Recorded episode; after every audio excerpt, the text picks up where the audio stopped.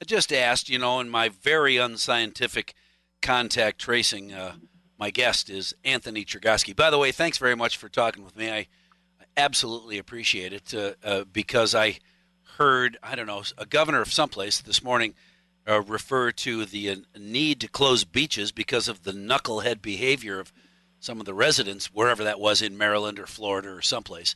I don't know a single person, apparently, neither does uh, Anthony. You don't know a single person who actually has COVID 19. Is that, uh, that's.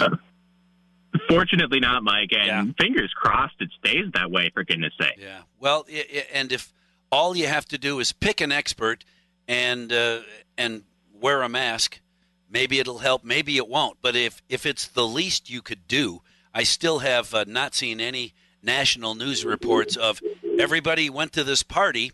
They were all wearing masks, and half of them have COVID 19 now.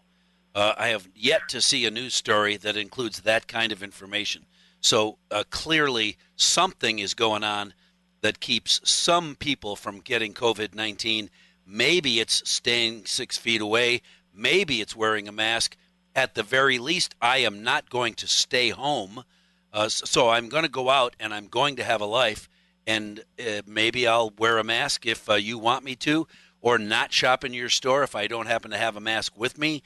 Um, but I'm, you know, if I get COVID 19, it will be uh, not for the lack of trying to stay safe. Well, yeah, Mike. I mean, I, I found it refreshing to hear uh, politicians scolding the knuckleheads who are crowding the bars and getting super close together at the beaches. Hey, instead of pandering for votes, at least these politicians are being honest about people acting like idiots. Yeah. I think that's great, Mike. Yeah, me too. Uh, speaking of people acting like idiots, I have a point to make, but first let me throw this rock through your window.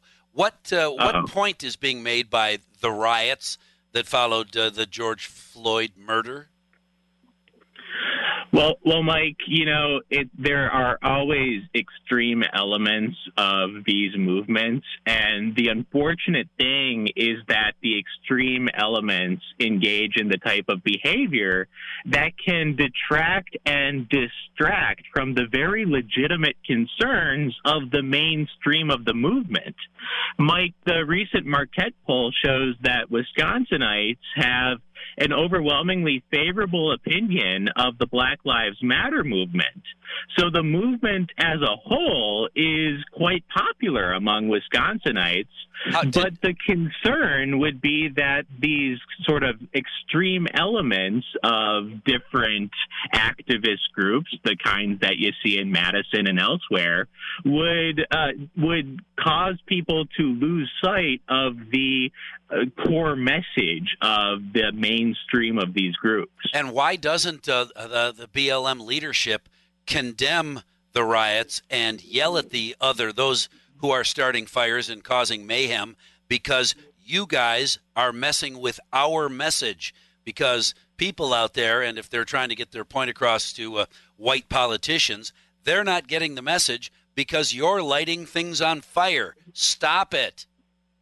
Well, Mike, when you look at public opinion of the Black Lives Matter movement, the shift has been remarkable in terms of how people, including many whites, have becoming have become far more favorable toward the Black Lives Matter movement than they were, say, two, three years ago. So opinion movement is happening in terms of people changing their views of the Black Lives Matter movement.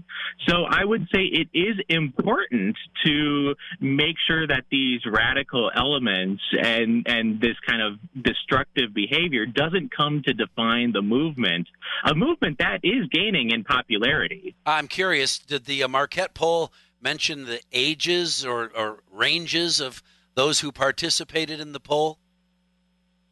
It, it did, Mike. It's as usual, kind of like a random selection yeah, of Wisconsinites. Sure. Well, and I'm I'm just curious because uh, lots of uh, those people who think that Bernie Sanders had the answer, free everything, will tax rich people out of existence.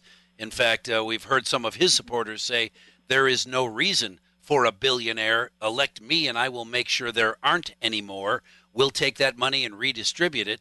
I'm concerned about those those young people who are looking forward to a leader who is going to hook them up with everything, including the house they want, not just a house, the house I want, and the car and the life and so forth for free. I'll just make some money and keep a little side money and give you the rest in taxes, and I'll have the freedom to have a life. Well, Mike, it's interesting when you look at the polling because the question is are those types disappointed by Joe Biden because they don't think he's woke enough or because they don't think he's the Bernie Sanders type? And so it, it's funny you should mention that group, Mike, because I'm actually paying close attention to kind of kind of like the, the liberal left. Do they stay on the Joe Biden train considering the fact that Joe Biden, you know, isn't Bernie Sanders. And while Joe Biden is running on a left wing platform, it's not the Bernie Sanders platform. Will that group show up for Joe Biden in November? I think that's a big question and one that could have a real impact on the election result. What are you doing at 8:20 on Thursday, this coming Thursday?